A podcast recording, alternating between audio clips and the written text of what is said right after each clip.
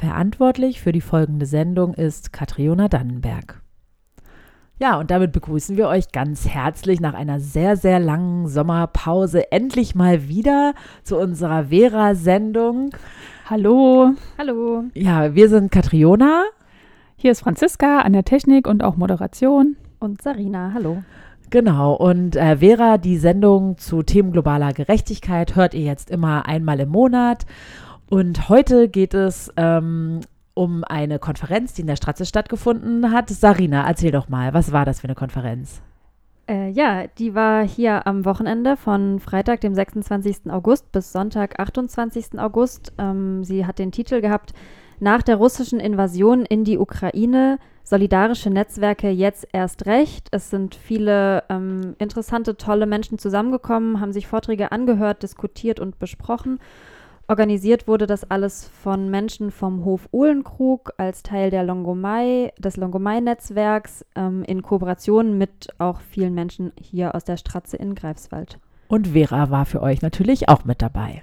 Genau, und diese Sendung ähm, produzieren wir vor am 31. August hier in unserem kleinen Home-Studio in der Stratze in Greifswald. Ja, und ähm, nach dem Kongress haben wir oder habe ich mit einem der Organisatoren, einer Person aus der Orga-Gruppe gesprochen und ein bisschen uns unterhalten. Ähm, ja, über die Hintergründe, über die ja, Planungen, die dem zugrunde lagen. Und ähm, ja, da wollen wir jetzt einfach mal reinhören in dieses Interview. Ich bin jetzt hier im Gespräch mit Remo. Remo gehört zum Kreis der OrganisatorInnen des Aktionskongresses Ukraine mit dem Titel Nach der russischen Invasion in die Ukraine, solidarische Netzwerke jetzt erst recht. Da würde ich dich einfach erstmal bitten, dich unseren HörerInnen kurz vorzustellen. Ja, hallo, ich bin der Remo. Ich lebe auf dem Hof Ullenkrug, das äh, in der Nähe Lagune, kollektiver Hof, der zu einem Netzwerk Longomai gehört. Im Longomai lebt jetzt 15 Jahre, auf dem Hof Ullenkrug äh, seit sieben Jahren. Und ja, ich war auch seit dem letzten Jahr öfters in der Ukraine und auch im Frühjahr und im Frühsommer zweimal. Ja, und jetzt hast du gerade schon den Hof Uhlenkrug erwähnt und auch die Longomai-Kooperative. Vielleicht könntest du nochmal für die Hörerinnen, die das beides noch nicht kennen, den Zusammenhang nochmal kurz darlegen. Der Hof Uhlenkrug, wir sind hier etwa 20 Erwachsene, die in einer Gemeinschaft leben, in der Nähe von Dagun, in der Mitte von Mecklenburg-Vorpommern. Leben da kollektiv auf dem Hof zusammen, haben beim Chef äh, den Fest organisiert der Hof Uhlenburg gibt seit 30 Jahren und gehört selbst zum Netzwerk von Longomai. In Longomai leben etwa 200 Menschen, 200 Erwachsene.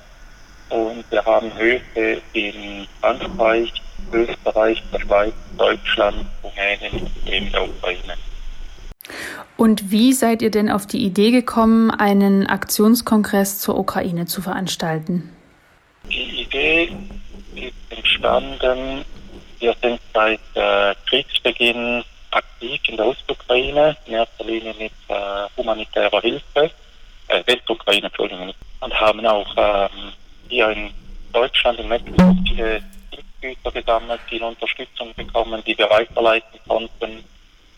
Und uns ging es darum, dass wir die Solidarität, die herrscht, aber leider auch langsam zurückgeht, aufrechterhalten und verschiedene Gruppierungen, die aktiv sind oder Menschen, die aktiv sind, mit Leuten aus der Ukraine zusammenbringen, aber auch mit Antikriegaktivistinnen aus Russland, dass man da über die, die Grenzen hinweg äh, gegen diesen Krieg vorgeht.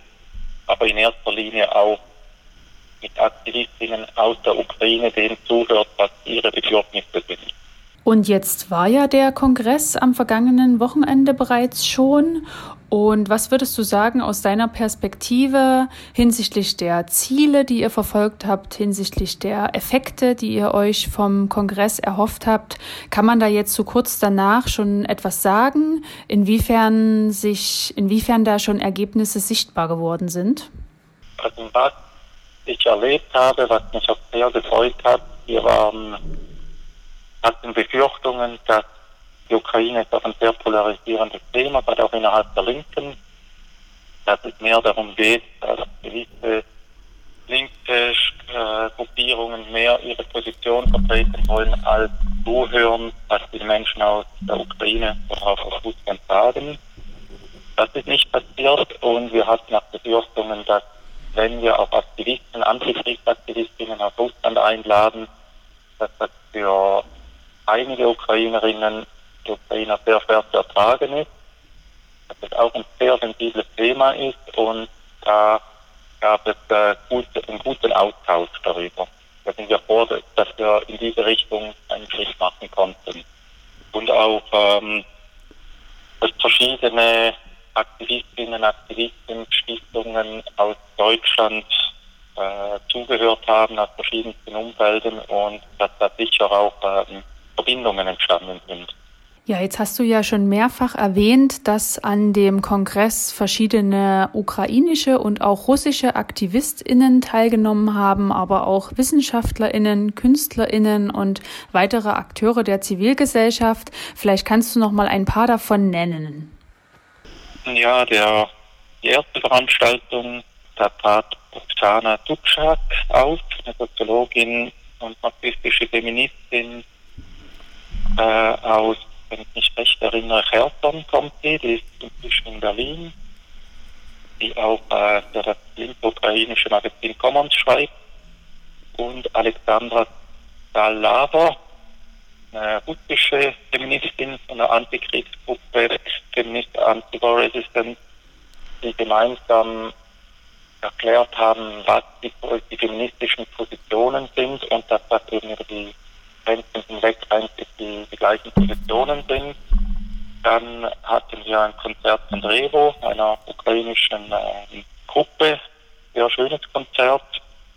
Und am Sonntag sind zwei Rednerinnen von CEDUS aufgetreten, die mehr über die soziale Situation in der Ukraine gesprochen haben, wie die Leute untergebracht sind, ähm, wie es mit der Bildung steht, äh, mit Flüchtlingen, mit Binnenflüchtlingen in der Ukraine zum Abschluss sind dann noch äh, Dimitri Mischenin und Sergei Bukov aufgetreten, die jeweils eine humanitäre Hilfsorganisation leiten. Die eine heißt Angel of Salvation, die ist in Nito aktiv und die andere Organisation heißt Nebo, die in Kharkiv aktiv ist.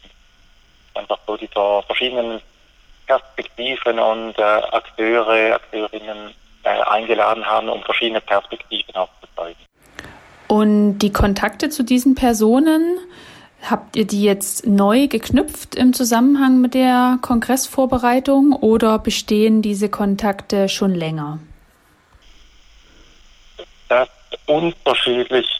Jemand von einem Organisationskomitee, die hat länger in der Ukraine gelebt, ist auch ursprünglich aus Russland und sie hatte viele Kontakte schon vorher in der Ukraine und, und auch zu russischen Aktivistinnen und zu den äh, Graswurzelaktivisten, also die beiden Initiativen aus Nitro und Arktis, die sind zu Kriegsbeginn entstanden, als wir halt in der Ukraine waren und, und äh, Hilfsanfragen von, von, von Gruppierungen in der Ostukraine erreicht haben, die Autos brauchten, die Essen brauchten und so ist ein Kontakt entstanden und die sind so auch eingeladen worden. Also so hatten wir eigentlich alle, nicht wir als Gruppe, aber jemand von der Gruppe hatte schon vorher Kontakt zu diesen.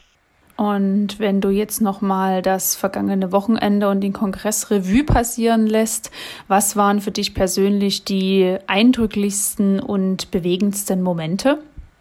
Für mich persönlich war es sehr beeindruckend zu sehen oder bewegend, wie halt ähm, ukrainische und russische Aktivistinnen zusammen diskutieren können und gemeinsam den Krieg verurteilen und auch sehr ähnliche Forderungen stellen, dass die Ukraine ein Recht hat, sich zu verteidigen. Und auch zu sehen, wie die russische Aktivistin sehr rücksichtsvoll aufgetreten ist, also dass sie ganz bewusst auf der ukrainischen Aktivistin immer den Vortritt gelassen hat, dass es nicht um Russland geht, sondern dass es schon in erster Linie um die Ukraine geht, aber dass man halt trotzdem gemeinsame Ziele verfolgt. Das war sehr beeindruckend und halt auch zu, zu sehen, was die bei den Aktivisten aus der Ostukraine mit ihren äh, Organisationen aufgebaut haben, wie sie, Männer, äh, wie sie Menschen da unterstützen in diesen Zeiten und wie sie weiter funktionieren und dann uns nach Greifswald kommen und uns erzählen und gleich wieder zurückfahren, um da weiter zu organisieren und weiter Hilfe zu leisten. Und was gibt es aus deiner Sicht für Unterstützungsmöglichkeiten, wie wir alle, äh, unsere Hörerinnen von Vera auch, Aktivistinnen, die in der Ukraine aktiv sind, von hier aus unterstützen können? Also aktiv werden, das kann verschieden, auf verschiedenen Ebenen sein. Das eine ist weiterhin sich um Geflüchtete kümmern, die hier ankommen, was ganz wichtig ist, ähm, auch äh, immer wieder Menschen, die ankommen, die auch ähm, im Spital, im Krankenhaus müssen. Das bedeutet einfach sehr, sehr viel Aufwand. Ähm, es wird nach wie vor sehr, sehr viel Geld benötigt.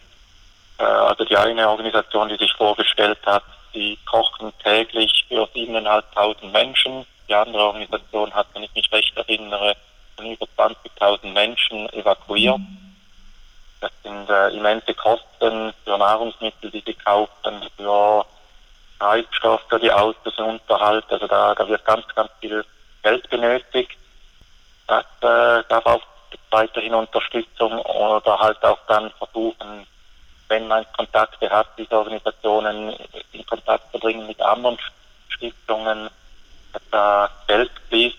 Und ich denke auch, äh, eine wichtige Unterstützung ist auch wenn da die Möglichkeit besteht, äh, Körperkongresse organisieren, dass einfach auch der, die Diskussion weitergeht und halt andere Perspektiven auch aufgezeigt werden. Und halt, dass auch einfach den Aktivistinnen und Aktivisten aus der Ukraine und Russland zugehört wird und dass wir nicht mit unserem vorgefertigten Bild auftreten. Meine Fragen, die ich stellen wollte, habe ich jetzt erstmal gestellt. Gibt es mhm. jetzt von deiner Seite aus was, wo du sagst, das würde ich eigentlich gerne im Nachgang des Kongresses noch mit erwähnt haben? bin nach wie vor extrem beeindruckt seit dem Frühjahr, was alles passiert ist, was wir, was ich hier vom Uhlenkrug erlebt haben und geleistet haben, in der Ukraine zu sein, aber auch hier in Mecklenburg und auch wie viel Unterstützung wir bekommen haben und dass es gewaltig ist, was da für eine Solidarität herrscht. Aber auch nicht zu vergessen, dass es ganz, ganz viele Geflüchtete gibt aus anderen Menschen und Konflikte aus anderen Gegenden, die dann sehr schnell vergessen werden und es auch darum geht, mit diesen Menschen solidarisch zu sein und sie weiterhin zu unterstützen, dass sie auch so empfangen werden sollten von der gesamten Gesellschaft wie die Menschen aus der Ukraine. Vielen Dank erstmal für das Interview. Ja, und äh, Drevo hat, äh, Drevo Remo hat in seinem ähm, Interview zwei humanitäre Hilfsorganisationen erwähnt und ähm, genau, wir hatten ein paar technische Schwierigkeiten bei der Aufnahme, deswegen war das nicht so gut zu hören. Ähm, die eine heißt Angels of Salvation und die andere heißt Nebo. Und ähm, über beide findet man nicht sehr viel im Internet, aber es wurde ja auch gesagt, dass ähm, ja, Geld äh, immer ein großes Thema ist und viel gebraucht wird. Und ähm, wenn ihr Lust habt, da noch was zu spenden, dann können wir euch gerne den Kontakt vermitteln. Wenn ihr Interesse habt, dann schreibt uns einfach an info@bildung-verquer.de. Und jetzt geht's weiter bei uns mit Musik. Genau, als erstes hört ihr die Band Unicorn Partisans aus Leipzig, die am vergangenen Freitagabend in der Stratze während des Kongresses gespielt hat. Sie nennen ihre Musik selbst Disco Punk vs. Techno Crust und sagen, sie sei gleichzeitig punkig und wunderschön. Unicorn Partisans besteht aus Sheng Fu an den Synthesizern und der Stimme von Tanja. Auf ihrer Webseite schreibt die Band, aus der Erfahrung von Migration und politischem Aktivismus, jahrelangen Experimenten in verschiedenen Bands, Musikstilen und Sprachen bringt Unicorn Partisans ein glitzerndes Feuerwerk queerer Anarcha-Texte auf Russisch, Englisch und Deutsch. Dieses Textefeuerwerk könnt ihr euch gleich selbst anhören, denn wir haben für euch bei der Ukraine-Konferenz in der Stratze das besondere Konzert von Unicorn Partisans aufgenommen. Hört vorab noch, was die Band selbst zu ihrem ersten Song zu sagen hat. Usually we play concerts somewhere in Western Europe and try to highlight some Eastern European and post-Soviet perspectives because they are often forgot or not discussed. And for, for me today, emotionally, it's very important concert because I know that there many people can be present who met, who are met by uh, Putin's war and repressions directly. So I need to make a trigger warning in our songs. We talk about violence and war, torture and prisons, but we also try to do it in a way that we can liberate you from from this bad feeling. And I need to make directly my coming out. I have Russian citizenship, and this is my shame.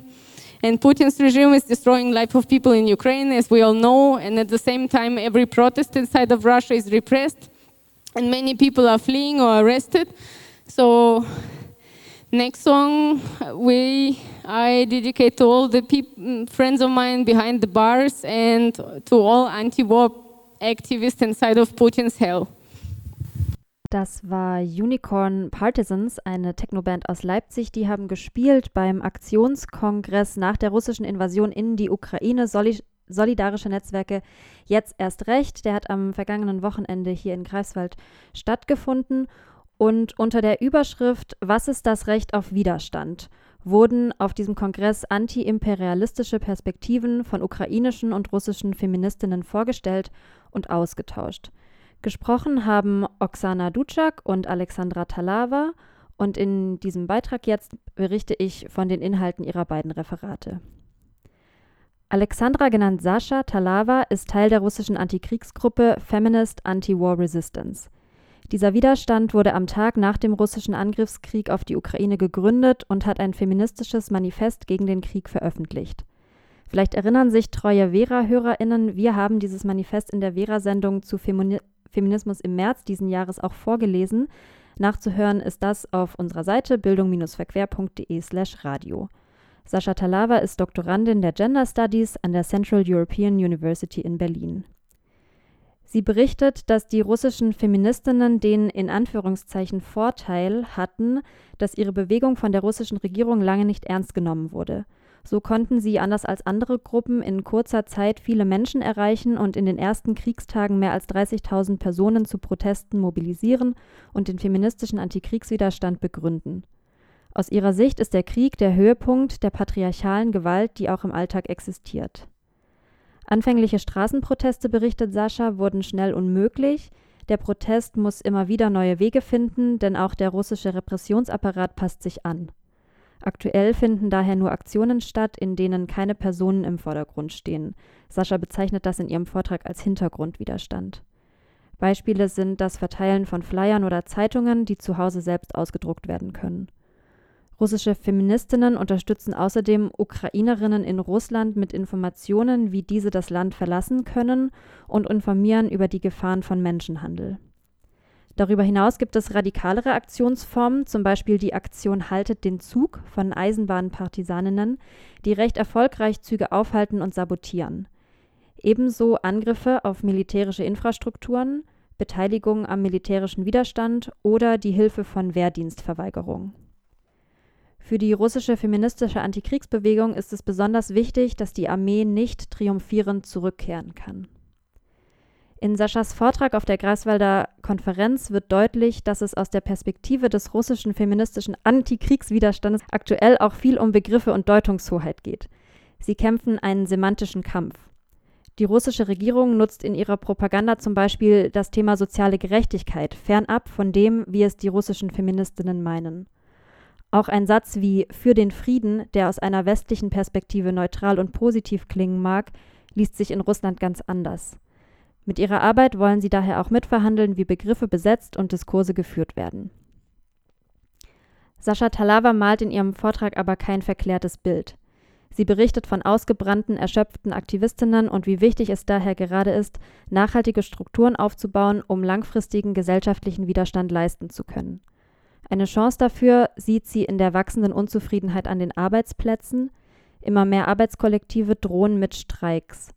Die russische feministische Antikriegsbewegung unterstützt daher den Arbeitskampf und hofft, dass sich so alte Kräfte bündeln lassen und es zu neuen lokalen Kampagnen kommt.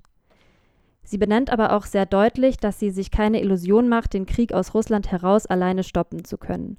Für sie ist daher der starke feministische Widerstand in der Ukraine besonders wichtig.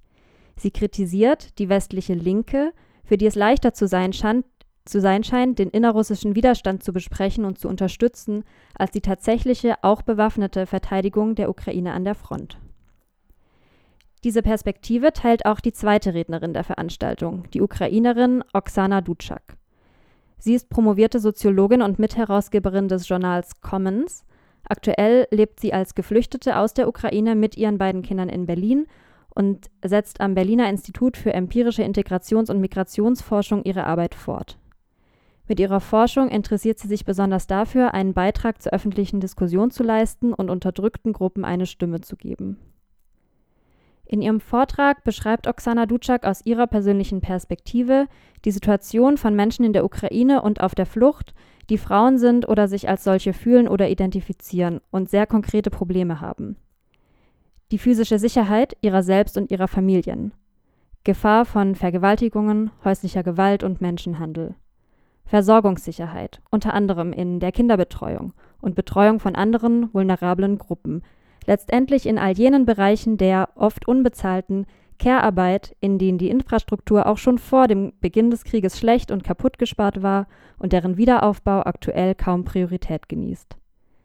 Sie beschreibt, wie Hilfe daher ganz konkret geleistet werden kann durch Angebote von zum Beispiel Kinderbetreuung oder Hilfe in der Pflege. Sie lobt außerdem, dass die humanitäre Hilfe zum Teil auch feministisch ist, Menschenhandel vorbeugt und Selbstbestimmung schafft, in dem Hilfspakete Windeln, Hygieneprodukte oder Verhütungsmittel enthalten und vor allem in Polen auch konkrete Hilfe für Schwangerschaftsabbrüche organisiert wird. Im Rahmen ihres Vortrags fällt von Oksana Dutschak aber auch der Begriff Westplaining, also die Angewohnheit westlicher Medien und Intellektueller, lieber über als mit Betroffenen zu sprechen. Ganz konkret verweist sie auf den Text gegen den Krieg, der am 17. März 2022 veröffentlicht und von zahlreichen Feministinnen aus aller Welt unterzeichnet wurde. Er ist auch eine Reaktion gewesen auf das Manifest der russischen Feministinnen und fordert insbesondere die sofortige Niederlegung aller Waffen in der Ukraine. Zwei der Unterschriften stammen aus Russland, keine einzige aus der Ukraine. Oksana Dutschak will mit diesem Beispiel darauf hinaus, dass guter Wille alleine nicht ausreicht und sogar übergriffig sein kann. Sie wünscht sich mehr bedingungslose Solidarität mit und ein Verständnis für die echten Bedürfnisse der Menschen in der Ukraine. Dafür formuliert sie mehrere Grundprinzipien, auf denen feministische Solidarität begründet sein sollte. Erstens die Unterstützung auf Grundlage der Schwächsten, das heißt Frauen, Angehörige der LGBTQI-Plus-Community und Personen, die auch schon vor dem Krieg strukturell benachteiligt waren vom kapitalistischen, patriarchalen, rassistischen, imperialen System. Zweitens die Unterstützung auf Grundlage materialistischen Analysen. Geholfen werden soll ohne die eigene idealistischen Ansprüche, sondern dort, wo Hilfe benötigt wird, mit den Dingen, die benötigt werden. Dabei ist es Oksana Dutschak sehr wichtig, die Bedürfnisse der Unterdrückten tatsächlich zu kennen, nicht durch Mutmaßung, sondern durch Nachfragen. Und drittens, diejenigen unterstützen, die unmittelbar betroffen sind, ihnen zuhören und ihnen eine Stimme geben. Oksana Dutschak und viele weitere feministische Stimmen aus der Ukraine haben daher als Reaktion auf den bereits erwähnten Text internationaler Feministinnen am 7. Juli 2022 ein eigenes feministisches Manifest veröffentlicht. Es trägt den Titel The Right to Resist, das Recht auf Widerstand.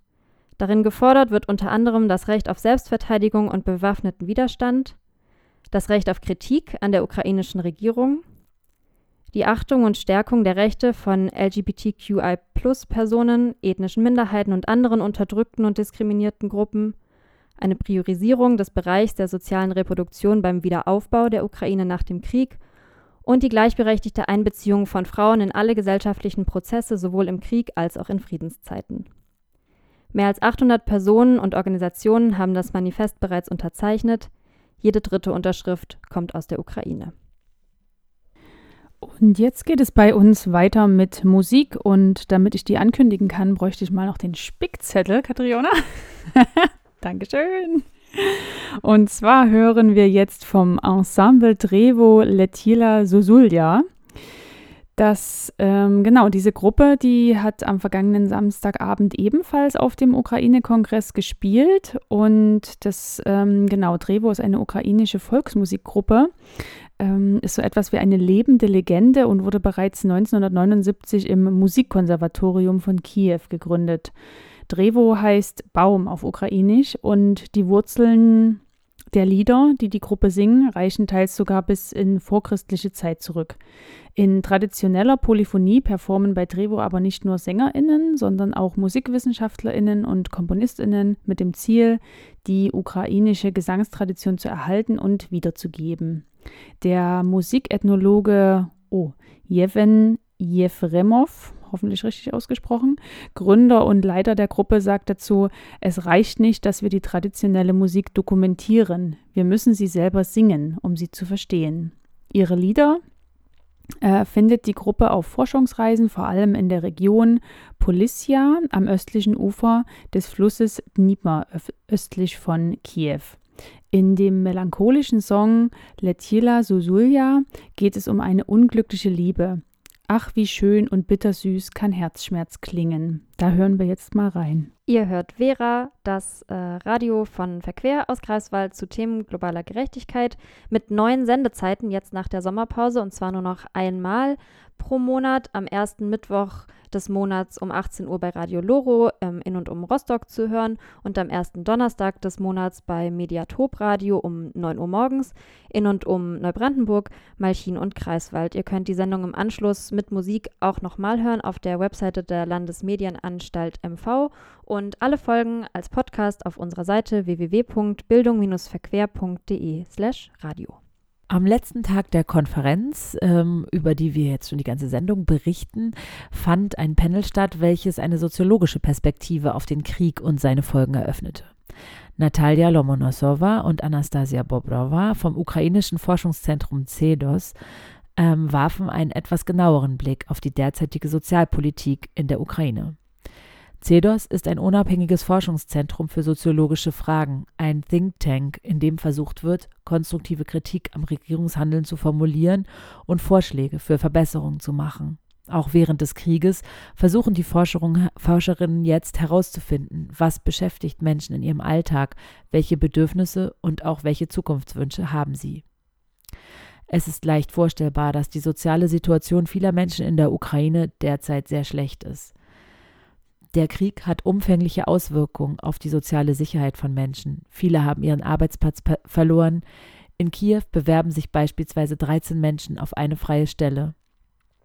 Und viele sind in unsicheren und kurzfristigen Arbeitsverhältnissen. Ein Drittel der Bevölkerung hat den eigenen Wohnort verlassen müssen. Viel Wohnraum ist zerstört.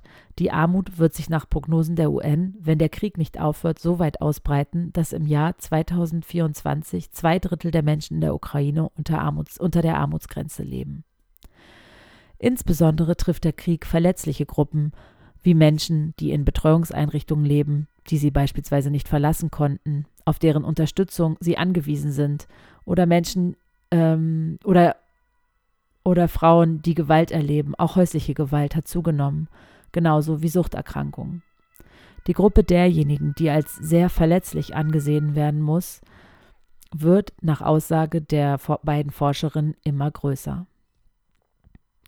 Sie räumen ein, dass der Krieg eine vernünftige Sozialpolitik erschwert, dem Staat fehlen bedeutende Steuereinnahmen, um angemessen auf den Mangel zu reagieren und viel Infrastruktur wurde bereits zerstört. Gleichzeitig sehen die beiden, dass sich in der derzeitigen Politik auch Tendenzen abzeichnen, die schon vor dem Krieg sichtbar waren. Deregulierung und Privatisierung. Natalia Lomonosova bringt in ihrem Vortrag ein Beispiel.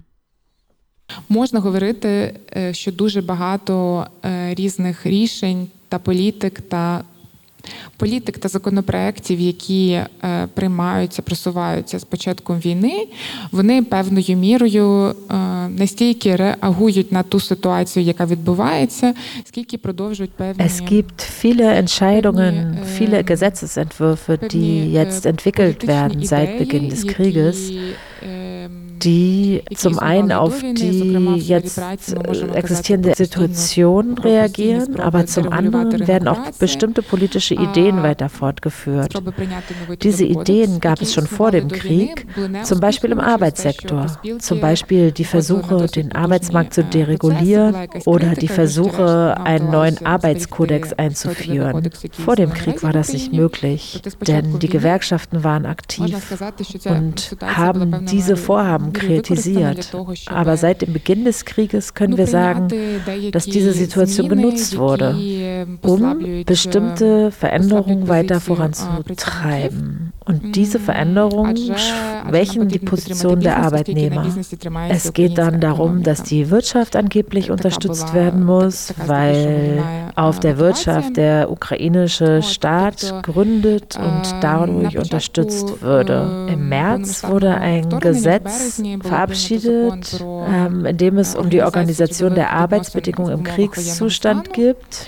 Dieses beschränkt die Möglichkeiten der Gewerkschaften.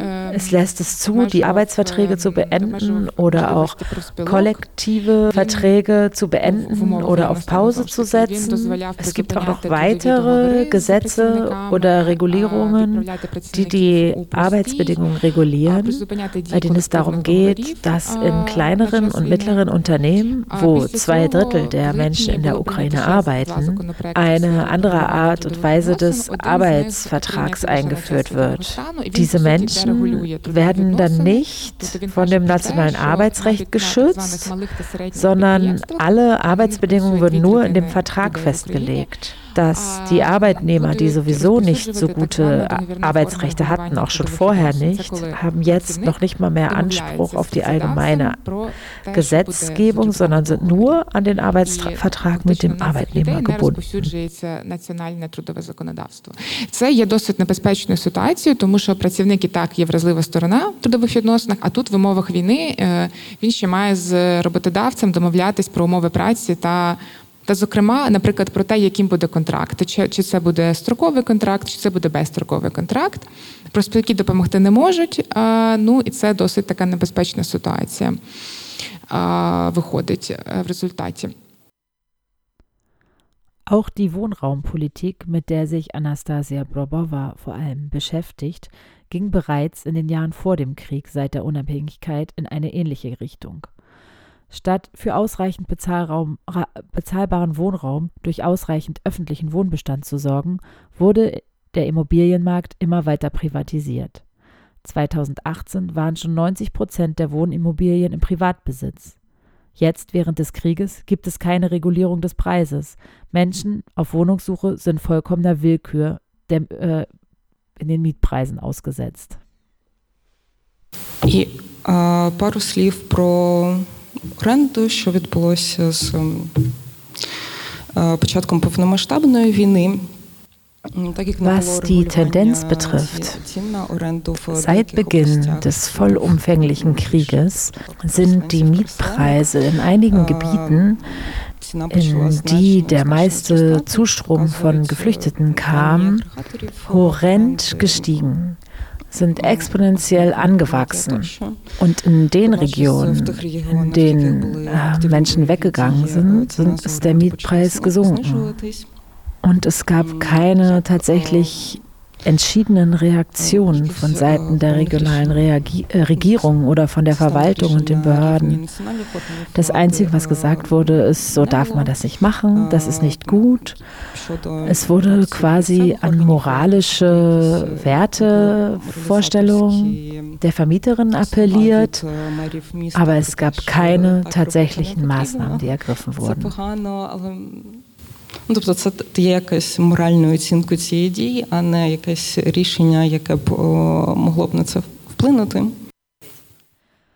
Wenn jetzt öffentliche Gebäude als Notunterkünfte genutzt werden, ist das zwar kurzfristig sinnvoll. Langfristig hält Anastasia Bobrova jedoch für sinnvoller, den Wiederaufbau dafür zu nutzen, den Wohnungsmarkt wieder sozialer zu gestalten und Wohnraum, der für alle bezahlbar ist, zu schaffen. Egal, um welche sozialen Fragen es geht, die Wissenschaftlerinnen und Aktivistinnen, wie sie sich selbst auch bezeichnen, sehen insbesondere Demokratieprobleme, wenn jetzt während des Krieges Gesetzesänderungen vorgenommen werden, die zwar weite Teile der Bevölkerung betreffen, diese aber kaum Möglichkeiten hat, sich dagegen zu wehren. Derzeit ist es schwer, mögliche Proteste zu, schwer möglich, Proteste zu organisieren. Die ohnehin schon gesellschaftlich nicht gut positionierten Gewerkschaften sind zusätzlich geschwächt. Menschen neigen dazu, auch ausbeuterische Verhältnisse zu akzeptieren, um zum Beispiel überhaupt ein Einkommen zu haben. Zudem for for formulieren beide Forscherinnen die deutliche Forderung, dass eine wesentlich breitere Beteiligung aller gesellschaftlichen Gruppen an den Diskursen rund um die Erneuerung der Ukraine beteiligt sein müssen. Anfang Juli trafen sich Regierungsvertreterinnen von 40 Staaten in der Schweiz, um gemeinsam die Eckpfeiler für den Wiederaufbau der Ukraine nach dem Krieg zu besprechen. Auch wenn sie auf die Kraft, die der Plan entfalten kann, hoffen, ist das bisher formulierte für Natalia Lomonosova und Anastasia Bobrova noch kritikwürdig. Arbeitsrechte tauchen gar nicht im Plan auf, Arbeitspolitik nur unter Wirtschaftspolitik. Hier wird weiter auf Deregulierung und eine Abkehr, Abkehr vom sowjetischen Arbeitskodex gesetzt. Der Plan zur Sozialpolitik ist sehr kurz und greift auch wiederum vor allem Ideen auf, die auch vor dem Krieg schon verfolgt wurden, wie zum Beispiel das Outsourcing von sozialen Leistungen in den freien Markt. Die sozialen Leistungen des Staates sollen seinen Möglichkeiten entsprechen Auch Formulierungen, in denen ein neuer sozialer Kodex gefordert wird, eine neue Bewertung, eine Kürzung und Vereinheitlichung von Sozialleistungen, lassen bei den beiden Wissenschaftlerinnen die Alarmglocken läuten. Doch sie sehen auch Chancen. Ну, про план відновлення та ось про наскільки він дає надію, наскільки можемо говорити тільки там про ризики. Ну, звісно, сам факт існування плану відновлення ніби декларує нашу надію на те, що війна завершиться, і ми приступимо до відновлення. Natürlich gibt der Plan auch der Bevölkerung Hoffnung, dass der Krieg zu Ende geht, dass er irgendwann vorbei ist und wir zum Wiederaufbau übergehen können. Aber wir als Forscherinnen und Aktivistinnen können natürlich viel Kritik daran üben. Das heißt nicht, dass der ganze Plan, der Wiederaufbauplan furchtbar ist und einfach hundertprozentig nicht umgesetzt werden sollte. Es gibt viele wichtige Punkte und natürlich gibt uns der Plan Hoffnung. Wir haben natürlich Hoffnung darauf, dass der Krieg enden wird und er wird enden. Aber wir hoffen auch, dass die Gesellschaft eine andere sein wird. Wir beobachten jetzt aufgrund des Krieges eine große Mobilisierung in der Gesellschaft. Nicht nur eine militärische Mobilisierung, sondern auch eine Mobilisierung der Zivilgesellschaft, der freiwilligen und ehrenamtlichen Ehrenhelferinnen, die Verantwortung für unser Land und unsere Gesellschaft übernehmen. Wir hoffen sehr, dass diese Menschen eben auch später Verantwortung dafür übernehmen werden und eine konkrete Vorstellung davon entwickeln werden, wie unsere Politiker und und Staatsoberhäupter werden sollen. Natürlich kann ein Land und ein System nicht so schnell sich wandeln von einem Tag auf den anderen einfach alles verändern, alles umsetzen und annehmen, was vorgeschlagen wurde. Und wir in unserem Institut haben eben als ein Hauptziel und Zweck darauf einzuwirken, dass beispielsweise die Schwellen für die Registrierung einer politischen Partei sinken, dass die Teilhabe äh, der finanziell Schwächeren im Land steigt und dass mehr Inklusion in soziale und politische Fragen stattfindet. Політичного для політичної участі, так для заснування своїх політичних сил, які би представляли їх інтереси, і і все ж таки так хотілося б вірити, що після війни ем, ми матимемо більш демократичне суспільство. Das Forschungszentrum CEDOC versucht, ähm, eine Diskussion über Erneuerungspläne in die Breite zu tragen. So wollen sie zum Beispiel mit dem Framing entgegenwirken, dass alle Veränderungen in der Ukraine allein aufgrund der Notwendigkeit für den EU-Beitritt eingeführt würden. Stattdessen versuchen sie, öffentliche Diskussionen darüber anzustoßen, was Leute sich von der Politik wünschen, was sie bewegt und was sie brauchen, um zuversichtlich in die Zukunft blicken zu können. Das war der Song Plive Katscha, interpretiert und gesungen von Mariana Sadowska, einer ukrainischen Sängerin, Komponistin und Schauspielerin. Sie wurde in Lviv in der Westukraine geboren und lebt seit 20 Jahren in Köln. Auch sie findet ihre Inspirationen in der traditionellen Musik der Ukraine und in Musikrichtungen anderer osteuropäischer Länder. Aufgrund ihrer besonderen Mischung aus Volksmusik und Avantgarde wurde sie bereits die ukrainische Björk genannt. Seit den Maidan-Protesten im Jahr 2014 in der Ukraine setzt sie sich für die Autonomie und Unabhängigkeit ihres Heimatlandes ein. Damals wurde der Song Katscha zu einem Volkstrauerlied, nachdem Dutzende Menschen bei den Protesten erschossen wurden. In dem Lied geht es um eine Mutter und ihren Sohn, der in den Krieg ziehen muss. Und wir hören jetzt gleich nochmal die ähm, Geschichte des ukrainischen Menschenrechtsaktivisten Maxim Butkewitsch. Dieser befindet sich seit Ende Juni in russischer Gefangenschaft und die Geschichte wurde auch auf dem Kongress erzählt und die hat mir auch nochmal Remo, mit dem ich am Anfang schon das Interview hatte, auch nochmal erzählt. Und ähm, warum ist das wichtig? Das ist wichtig deswegen, weil ähm, genau auch von russischer Version her eine ganz andere Geschichte erzählt wird als die, die eigentlich der Wahrheit entspricht. Und deswegen ist es gut, immer nochmal die tatsächliche ähm, echte Geschichte zu erzählen. Und ähm, wenn ihr Lust habt, äh, könnt ihr euch ähm, der Solidaritätskampagne anschließen, die es gibt. Die wird auch gleich nochmal in der Geschichte erwähnt. Und in den sozialen Medien unter dem Hashtag FreeMaximButkewitsch. Ja, und was es damit auf sich hat, das hören wir jetzt.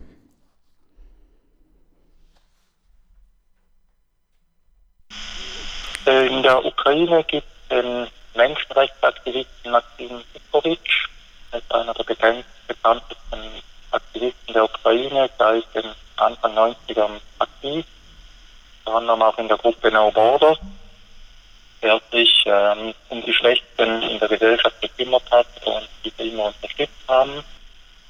Als äh, die Invasion von Russland die Ukraine am 24. Februar stattfand, die Ukraine überfallen wurde, hat er sich innerhalb der ersten Tage freiwillig zum Militär gemeldet, weil er der Überzeugung war, dass die Ukraine sich militärisch verteidigen muss. Im Juni, wenn ich mich recht entsinne, ist er in Gefangenschaft geraten in der Luhansker Region. Die genauen Umstände, wie er in Gefangenschaft geraten ist, unklar. Dann wurde von russischen Medien ein Video verbreitet von ihm und anderen Gefangenen, wo sie erzählen mussten, dass es in Hupe ist in Gefangenschaft. Die russische Seite weiß doch, wer er ist und versucht aus ihm einen Faschisten zu machen in Medien, den man verurteilen kann. Was überhaupt nicht geht, weil er immer ganz klar eine andere Position hatte und sich für die Rechten eingesetzt hat. Inzwischen ist eine Solidaritätskampagne gestartet worden. Im rechten Sinne heißt die Free Maxim Mitrovic oder nur Free Mitrovic, wo Unterstützung für ihn angefordert wird, dass man auf jeden Fall äh, aufmerksam macht, damit auch in Russland nicht das Bild von ihm durchkommt, dass er ein Rechtsextremer sein, sondern er ist ganz klar ein Menschenrechtsaktivist wo seine Freilassung bzw. gefordert wird, dass er einen Gefangenenaustausch schreibt.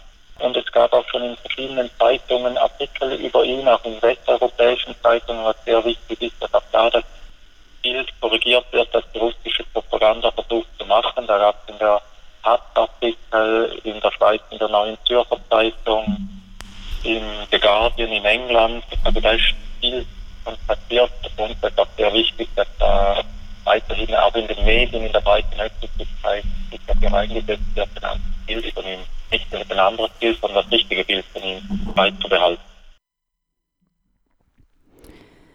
Ja, und damit kommt unsere heutige Sendung auch schon wieder langsam zum Ende. Wir haben euch ganz viele verschiedene Stimmen und Perspektiven von dem Aktionskongress Ukraine mitgebracht, der am vergangenen Wochenende hier in Greifswald in der Stratze stattgefunden hat. Und ähm, ja, ähm, wir hoffen, dass euch das ein bisschen interessiert hat. Und wenn ihr jetzt gerade erst reingeschaltet habt und eigentlich alles verpasst, dann ist das gar nicht schlimm, denn ihr könnt die Sendung nochmal nachhören in der Mediathek der Landesmedienanstalt unter mmv-mediathek.de.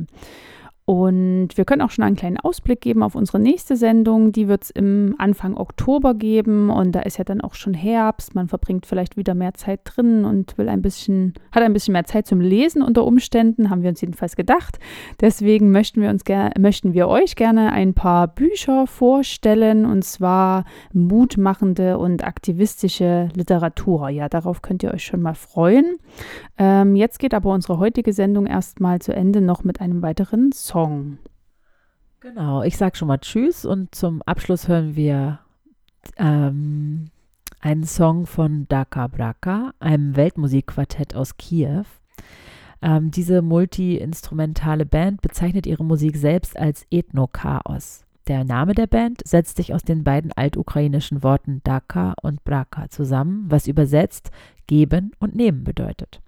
Dahinter steckt laut Wikipedia-Eintrag der Band, das Konzept, auf Reisen alte ukrainische und andere Volksmusik aufzunehmen und äh, zu verarbeiten, mit anderen musikalischen Einflüssen zu verbinden und wieder den Menschen vor Ort zurückzugeben.